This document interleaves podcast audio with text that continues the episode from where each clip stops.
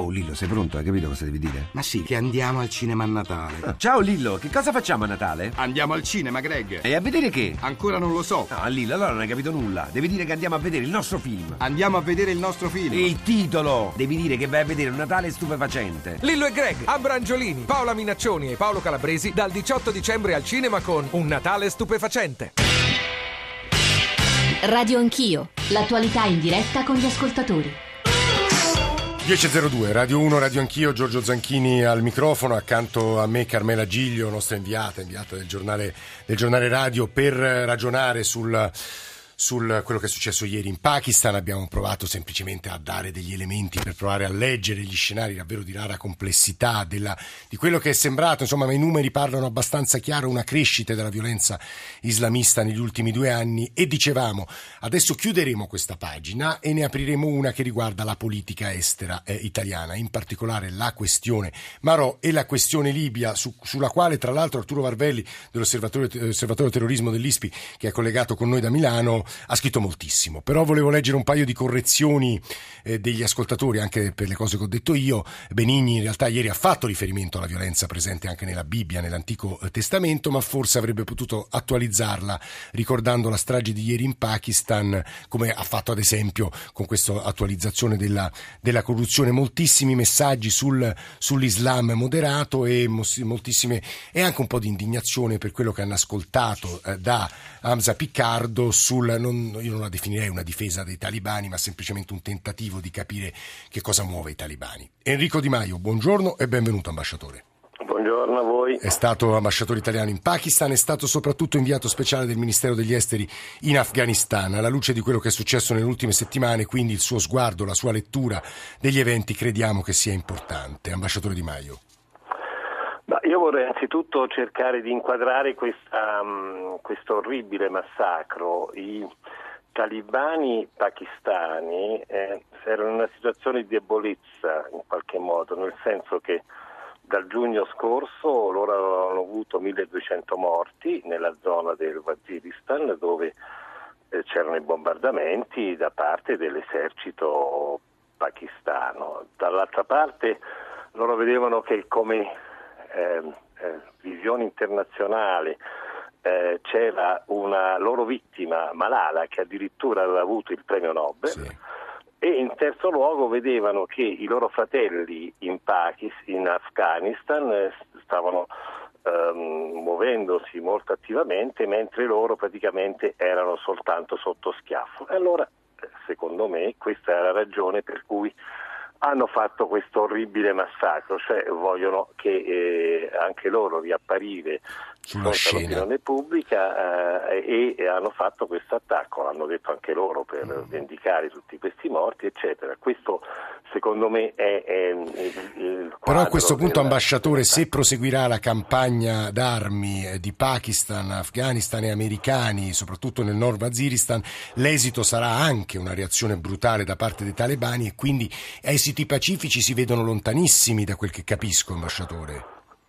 Io vorrei proprio riferirmi alla triade che lei ha nominato, uh, Pakistan, Afghanistan, Stati Uniti. I rapporti tra Stati Uniti e Pakistan non erano molto buoni per le ragioni che ben conosciamo. Per la prima volta, uh, da un po' di anni a questa parte, invece, uh, in qualche modo Pakistan e Stati Uniti stanno collaborando. Gli Stati Uniti stanno portando su piatti d'argento la testa di importanti capi eh, di, di, talibani pakistani. Quindi lei dice questa è la strada, ambasciatore? Io dico che eh, incomincia ad esserci un minimo di collaborazione fra Pakistan e eh, Stati Uniti e questo potrebbe poi eh, far entrare nel gioco anche l'Afghanistan e, e, e alla vigilia del ritiro delle truppe eh, eh, dal, dal, dall'Afghanistan, sì. non dimentichiamo che tra due settimane esatto. ce ne andiamo tutti quanti, mi sembra, mi sembra che è una, una, via in qualche modo che sta cominciando a delinearsi. Che, eh, È interessante quanto ci ha detto Enrico Di Maio, il nostro ex ambasciatore in Pakistan, inviato speciale in Afghanistan, perché collima almeno in parte con quanto abbiamo detto, hanno detto i nostri ospiti nella prima parte della trasmissione. Questa era un po' la chiusura eh, del capitolo del nostro percorso dedicato a quello che è accaduto a noi, soprattutto la strage a Peshawar, nelle ultime ore. Dicevo eh, poco fa, eh, leggo soltanto e poi apriamo il capitolo politica estera italiana, questione Marò. Leggo un messaggio che ci ha mandato Emma che susciterà, non dico un ginepraio, ma reazione tra gli ascoltatori. Vorrei fare una riflessione sulla vostra trasmissione. Lo so che è difficile, ma sarebbe bene stare attenti a chi date voce.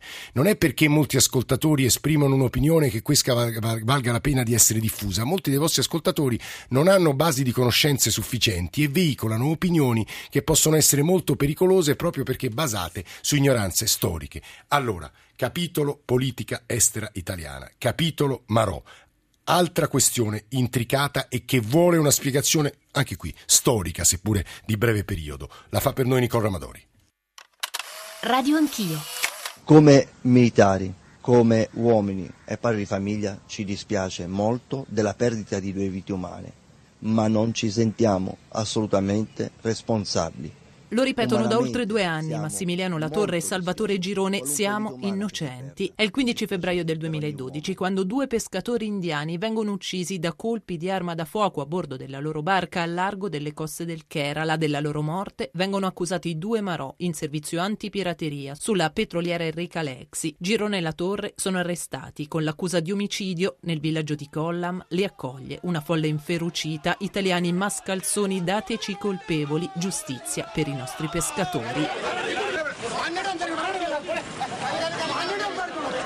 Si apre uno scontro giudiziario diplomatico fra Italia ed India. L'alta corte del Kerala parla di atto di terrorismo. Per il governo di New Delhi non ci sono dubbi, deve prevalere la legge della territorialità perché il peschereccio e le vittime erano indiani. L'Italia replica, l'episodio è avvenuto su una nave battente, bandiera italiana in acque internazionali, la competenza quindi è nostra. E poi i due militari hanno agito in qualità di organi dello Stato, perciò godono di immunità funzionale. L'allora segretario agli esteri Staffan De Mistura da parte nostra costantemente terremo alta la nostra attenzione perché riteniamo che questo è un pericoloso, francamente molto pericoloso precedente per la comunità internazionale, per l'Italia certamente, ma potrebbe esserlo un giorno anche per l'India. Manteniamo la nostra posizione, non molleremo mai i nostri marò e i nostri marò devono tornare nel proprio paese. Dopo tre mesi in carcere, i due Marò vengono trasferiti in una struttura COCI e viene loro concessa la libertà su cauzione con il divieto di lasciare la città. È dicembre quando ottengono poi un permesso speciale di qualche giorno per trascorrere con le loro famiglie le festività natalizie. Il 22 di quel mese atterrano a Roma, il 3 gennaio ripartono alla volta dell'India. Intanto la Corte Suprema stabilisce che il governo del Kerala non ha giurisdizione sul caso e dispone che il processo venga affidato a un tribunale tribunale speciale da costituire a New Delhi. A fine febbraio le autorità indiane concedono a Girone la torre di tornare di nuovo a casa per votare quattro settimane. L'Italia decide che i due militari non rientreranno in India perché è stato violato il diritto internazionale. Sale la tensione. New Delhi minaccia seri provvedimenti. L'Italia prima reagisce, poi cede. I Marò tornano in India, in cambio la rassicurazione che non verrà applicata la pena di morte e così in Parlamento il ministro degli esteri terzi annuncia le sue dimissioni. Che avevo posto da ministro degli esteri serie riserve alla repentina decisione di un loro ritrasferimento in India in data 22 marzo. La mia voce è rimasta inascoltata. Proprio per questa mia posizione non posso più far parte di questo governo e annuncio le mie dimissioni. A New Delhi nel frattempo viene costituito il tribunale ad hoc per giudicare i due militari, può imporre pene solo fino a sette anni di carcere, ma il governo indiano, dopo un lungo tira e molla, autorizza la polizia antiterrorismo a portare avanti l'accusa nei confronti dei Marò sulla base della legge antipirateria che prevede però la pena di morte. Nel nostro paese si mobilitano politici e opinione pubblica all'appello delle mogli di Girone La Torre. Adesso basta con i rinvii, non siamo più disposti ad accettare questa ingiustizia. Perché l'ingiustizia che oggi vivono Massimiliano e Salvatore è un'ingiustizia che domani potrebbe comunque riguardare chiunque, La Corte Suprema indiana ammette il ricorso presentato dalla difesa dei due Marò contro l'intervento nelle indagini della polizia antiterrorismo e sospende il processo presso la Corte Speciale. Tre mesi fa Massimiliano Latorre ha un malore, un leggero ictus, viene ricoverato e rimpatriato. Da allora è in Italia, mentre Salvatore Girone neppure per Natale riuscirà a tornare a casa. E poi quello che è accaduto ieri, eh, la Corte Suprema che ha respinto le istanze dei due Marò che chiedevano l'attenuazione della condizione delle loro libertà provvisorie e le parole molto dure, eh, mi pare, del Capo dello Stato, di Giorgio Napolitano, della Ministra Pinotti, del Ministro degli Esteri Gentiloni, stamane di fronte alle commissioni esteri di Camera e Senato ha annunciato il ritiro del nostro eh, ambasciatore in India. Questione Marò, questione Libia. Capisco che siano molto diverse, ma mi sembrano due capitoli importanti della politica politica estera italiano di queste ultime settimane. E se c'è un conoscitore profondo della storia della nostra politica estera è Sergio Romano. Ambasciatore, buongiorno e benvenuto. Buongiorno. Le chiederei due cose. La prima... Leggendo stamane i giornali, lei tra l'altro è un editorialista del Corriere della Sera, devo dire che non si può non notare le critiche puntute degli analisti. L'Italia ha sbagliato tutto, hanno sbagliato vari governi, insomma con l'India ci siamo mossi veramente male. E questa è la prima domanda che le rivolgerei, è vero a suo avviso? Ma ci sono stati errori, sviste, contraddizioni, incoerenze e poi soprattutto è mancata una cosa, è mancato ciò che avrebbero dovuto fare sin dagli inizi, un libro bianco da diffondere nel mondo, eh, da consegnare ai governi dei paesi amici eh, su tutto ciò che è accaduto. Ancora oggi noi abbiamo molti dubbi e molti vuoti di memoria, per così dire, sullo sviluppo di questa vicenda. Vorremmo saperne di più sulle ragioni per cui la nave a un certo punto ha accettato un ordine a cui avrebbe potuto anche non obbedire. Vorremmo sapere perché vi sia stato nel ritorno dei due Marò eh, delle decisioni contraddittorie. Insomma, tutto questo non ci è stato raccontato e non è stato raccontato a quella grande platea di osservatori internazionali che bene o male alla fine sono quelli che dovranno darci una mano. Eh, detto questo, devo dire che il governo si è trovato in grande imbarazzo anche perché questa campagna per i Marò non è stata sempre trasparente. Mm. Eh, nella campagna per i Marò io ho visto molto nazionalismo antistituzionale, vale a dire un'occasione per dare addosso al governo, eh, facciamolo perché questa è l'occasione in qualche modo per mettere il governo in difficoltà indipendentemente dalla natura del caso.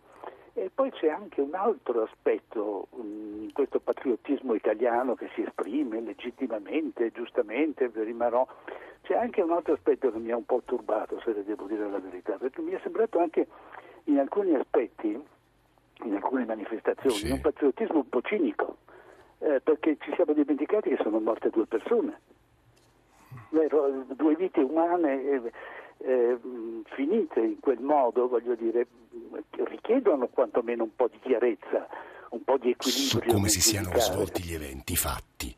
Questo è un punto, tra l'altro, stamane molti sottolineano l'aspetto della mancata attivazione di un arbitrato internazionale tra gli errori che sarebbero stati commessi dai, dai nostri governi. Ambasciatore, noi torneremo tra poco sulla questione eh, Maroma. Il privilegio di averla mi, mi spinge a farle una domanda sullo scacchiere. Il paese in questo momento, sull'orlo o nel pieno di una guerra civile, anche se forse è una lettura superficiale, la Libia, perché di fronte a noi, stamane alle voci del mattino, la nostra trasmissione tra le 6 e le 7, analizzavamo anche questo punto e che per noi è un paese decisivo, importantissimo. La nostra politica estera degli ultimi mesi o anni nei confronti della Libia, come la valuta, ambasciatore?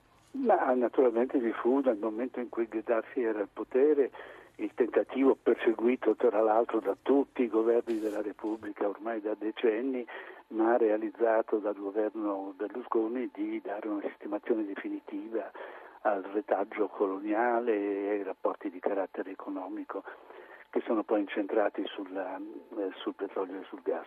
E quello era stato un successo della diplomazia, a dire se le cose fossero andate bene, gli eredi di Berlusconi, quale che fosse la loro coloratura politica, l'avrebbero ereditata con piacere quel, quel retaggio, per così dire.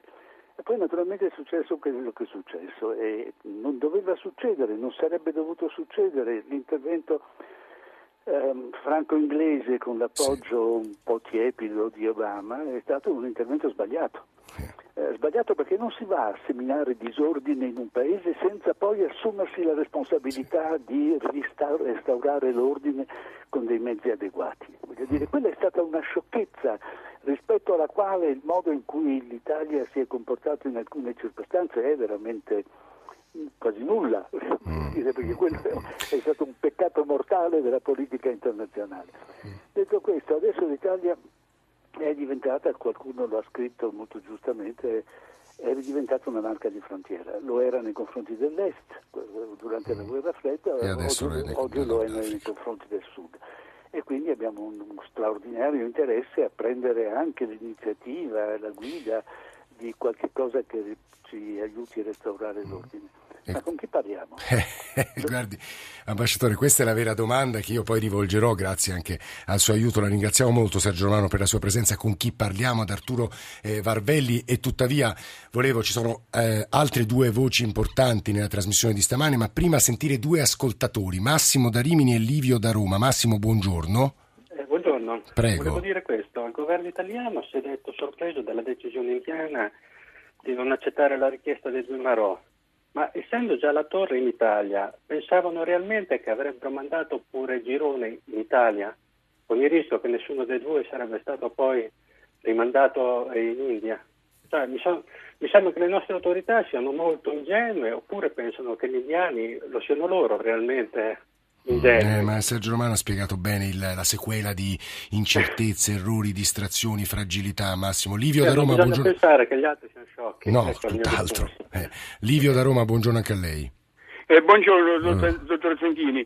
Senta, io volevo subito dire che sono d'accordo con l'analisi che ha fatto l'ambasciatore romano, che in questa situazione incresciosa purtroppo eh, sono stati commessi tanti errori. Però vorrei ricordare il primo degli errori, eh, ed è un errore politico. Cioè io eh, voglio ricordare a me stesso e a tutti che eh, all'epoca il ministro della difesa era eh, Ignazio La Russa e ha autorizzato questa missione senza dare regole eh, precise, di, regole di ingaggio, di, di come comportarsi in caso di, di, guerra, eccetera, eccetera, oppure di azioni di, di guerriglia. Guardi Eh, Livio, eh, sì, finisca. De- detto questo, va bene, detto questo io mi chiedo, ma eh, va bene la diplomazia, va bene il colloquio tra i governi, ma non c'è stato mai eh, l'idea che questi due ragazzi sono stati sacrificati eh, sul, diciamo così, sull'altare dell'economia e della finanza? Io credo e voglio sperare che sia così. Io- Gli ascoltatori se- introducono sempre l'elemento dell'economia. Cioè Aspe- de- aspetti, eh, dottor Zanchini, perché prego. se così, è una provocazione la mia, Sì, ovviamente. eh, perché se così non fosse, se così non fosse,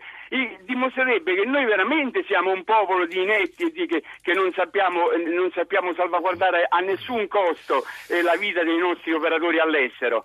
E, e- e- questo mi lascia molto, molto No, perplesso. guardi Olivio, aggiungo, faccio aggiungere soltanto a Carmela che voleva aggiungere un paio di correzioni perché, perché era di Paola il ministro. Era il ministro, sì, quando c'è stata questa, è cominciata questa odissea, c'è stata la, la tragedia dei due pescatori uccisi. È vero il riferimento, quel eh, riferimento, eh, questo provvedimento voluto dal precedente ministro che è stata una sorta di, diciamo, di peccato originale che ha finito anche con influire su questa catena di errori che ha accompagnato il caso Marò. Devo dire che anche la competenza dei nostri ascoltatori è alta perché ci arrivano i messaggi più precisi con riscostruzioni, saperi, riferimenti, rinvii a link, a libri che colpiscono. C'è anche un ascoltatore che ci scrive dalla Libia, o è libico, Mohammed, che ci scrive secco, in Libia c'è una decisione della Corte Costituzionale eh, che fino adesso l'Unione Europea non voleva conoscere e ancora dà supporto al governo illegittimo e l'ex generale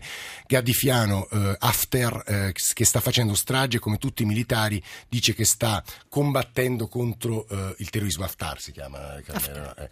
C'è- allora Tre ospiti, tre punti importantissimi, in meno di dieci minuti. Proviamoci perché credo sia nostro dovere aggiungere chiarezza a quella poca che abbiamo, che abbiamo fatto. Franco Frattini, ex ministro dell'estero italiano, presidente della SIOIC, la Società Italiana per l'Organizzazione Internazionale. Buongiorno e benvenuto. Buongiorno. Poi è con noi Matteo Mi- Miavaldi in India, ha raccontato eh, dal sito Cina, China File e ha scritto i due Marò tutto quello che non vi hanno detto. È il punto di vista indiano, credo che possa aggiungere Miavaldi, che saluto, c'è un po' di ritardo perché credo che lo raggiungiamo in Kerala. Miavaldi, buongiorno. Buongiorno, sì, c'è il ritardo ma sono a Delhi. Eh, a Delhi, scusi. Ah, la, tra pochissimo sarò da lei e poi Arturo Varvelli deve dire un'ultima cosa sulla Libia. Però Frattini, io vorrei con lei, ha sentito credo la coda dell'intervento dell'ambasciatore eh, romano, eh, capire a questo punto l'Italia come deve agire su questi due capitoli importantissimi. Questione Marò a suo avviso con l'esperienza del Ministro degli Esteri e questione Libia. Frattini. Ma guardi, io eh, la questione eh, Marò eh, ovviamente è arrivata quando io avevo lasciato la Farnesina, sì. ma il tema l'ho affrontato direttamente già all'inizio del 2011 e eh, addirittura io scrissi di mio pugno una nota nel fascicolo durante una riunione con la difesa e con le associazioni degli armatori e in questo mio appunto io scrivevo a mano senza regole di ingaggio chiare sulla catena di comando io non autorizzo che militari armati siano a bordo del naviglio civile. Io sono un giurista e avevo già immaginato che, che se vi fosse stato un dubbio su chi comanda quando si decide di entrare nelle acque territoriali oppure no, se questo dubbio ci fosse stato sarebbe successo quel che è successo. Poi ovviamente col senno di poi, come dire, però eh, all'origine si doveva tenere presente che vi era una assoluta confusione di regole di ingaggio, questo è il peccato originale della vicenda. Guardi, Oggi che fare? Eh. C'è un Consiglio europeo che si sta tenendo mentre noi parliamo. Sì. L'unico modo, a mio avviso, è che il Consiglio europeo, non con un comunicato stampa, ma con una decisione formale, dei 28 capi di Stato e di governo d'Europa, il Presidente del Consiglio Tusk e il Presidente della Commissione Juncker formalmente chiedano al Segretario Generale dell'ONU di aprire una contestazione formale all'India che a mio avviso ha violato la regola di diritto internazionale che stabilisce che se c'è un militare armato su una nave il giudice di quel militare armato è lo Stato di bandiera. Molto Questo chiaro quanto ci ha detto. Si tornerò da lei tra pochissimo con una considerazione finale sulla Libia, perché Matteo Miavaldi, l'occasione di avere un giornalista italiano che ha scritto sulla vicenda, che è in India, che ci prova a riassumere in due minuti un punto di vista che tendiamo a trascurare, cioè quello degli indiani, è importante. Miavaldi. Sì, eh, in risposta a quello che ha appena detto Frattini, eh, questo è vero per, dal punto di vista italiano. Il punto di vista indiano ovviamente è differente, nel senso che l'India si è ritrovata a gestire un incidente con due vittime indiane provocato, per quanto ne sappiamo, da due militari italiani ma in, in servizio su una nave civile. E quindi parte, dal punto di vista indiano la tendenza è quella di non riconoscere l'immunità funzionale poiché non erano su un mezzo militare e soprattutto non facevano parte di una missione internazionale concordata con l'India. Italia e India non sono in guerra e quindi ritengono che le azioni svolte eh, ancora, ancora, non siamo sicuri poiché ancora non c'è una sentenza, però le azioni che potrebbero essere state svolte dai Marò non fossero a difesa del territorio italiano o nel pieno delle funzioni militari, ma fossero delle... Iavaldi, quello che scandalizza noi italiani eh, è la lentezza eh, del processo indiano, cioè noi abbiamo poco da insegnare come italiani, ma insomma nemmeno il capo di imputazione chiaro, nemmeno c'è stata istituzione, dibattimento lontanissimo a venire, Miavaldi, è questo che un po' ci scandalizza. Certo, ma sono, è una concausa, nel senso che da una parte c'è la lentezza atavica della burocrazia indiana e dall'altra c'è stata tutta una strategia che ha portato addirittura dei frutti, quella la, la strategia della difesa italiana, ovvero la, l'Italia è riuscita a escludere la legge antipirateria, ah. è riuscita a mettere in discussione la, l'utilizzo della polizia antiterrorismo, è riuscita a non far fare mai un giorno di carcere all'interno del carcere ai Marò, che sono qua da, da, oltre mille giorni ma hanno sempre goduto di, di un trattamento diciamo, di riguardo se consideriamo che per l'India sono due, due, indagati per omicidio. Quindi insomma c'è sempre quel lato indiano che non, non emerge. Come, che tendiamo a trascurare e che dovremmo invece analizzare giorno per giorno sulla stampa. Arturo Varvelli, scusi per la lunga attesa, osservatorio terrorismo ISPI, grande esperto, ha scritto molto sulla Libia. Sergio Romano si chiedeva con chi parlare. Varvelli, la risposta a lei parlare è una domanda senza soluzione, perché qua abbiamo fazioni che non possono essere diciamo, semplificate nella visione manichea islamisti contro islamisti, anche come diceva un vostro ascoltatore. Il problema è che la tentazione potrebbe essere anche qua quella di affidarsi a una soluzione rapida e veloce, che può essere degli, un appoggio all'Egitto di Al-Sisi, eh, che eh, a sua volta eh, supporta le forze diciamo, di Tobruk e del generale Haftar per una sorta di pulizia anti-islamica. Questo naturalmente scaturerebbe delle reazioni contro- contrapposte, tra le quali quella che abbiamo visto, la prima che già sta avvenendo è quella di ricompattare ehm, islamisti di vario tipo, anche moderati, la fratellanza musulmana eh, eh, e uh, le forze di Misurata, che sono una città eh, diciamo, che si affaccia sul Mediterraneo, che ha bisogno del commercio, che non sono affatto radicali in nessuna maniera, ma ricompatta tutte le altre forze in, in funzione anti-Haftar e anti-Egitto. Quindi è una situazione molto complessa. Io penso che l'Italia, in particolare col suo ambasciatore Buccino, stia facendo bene, ma non bisogna cadere anche qua in una tentazione manichea di una soluzione rapida. Eh sì veloce e che prevede un intervento, un intervento, militare. Se c'è una... Qua c'è bisogno di ricostruire eh. il paese, questo comporterà un tempo molto lungo.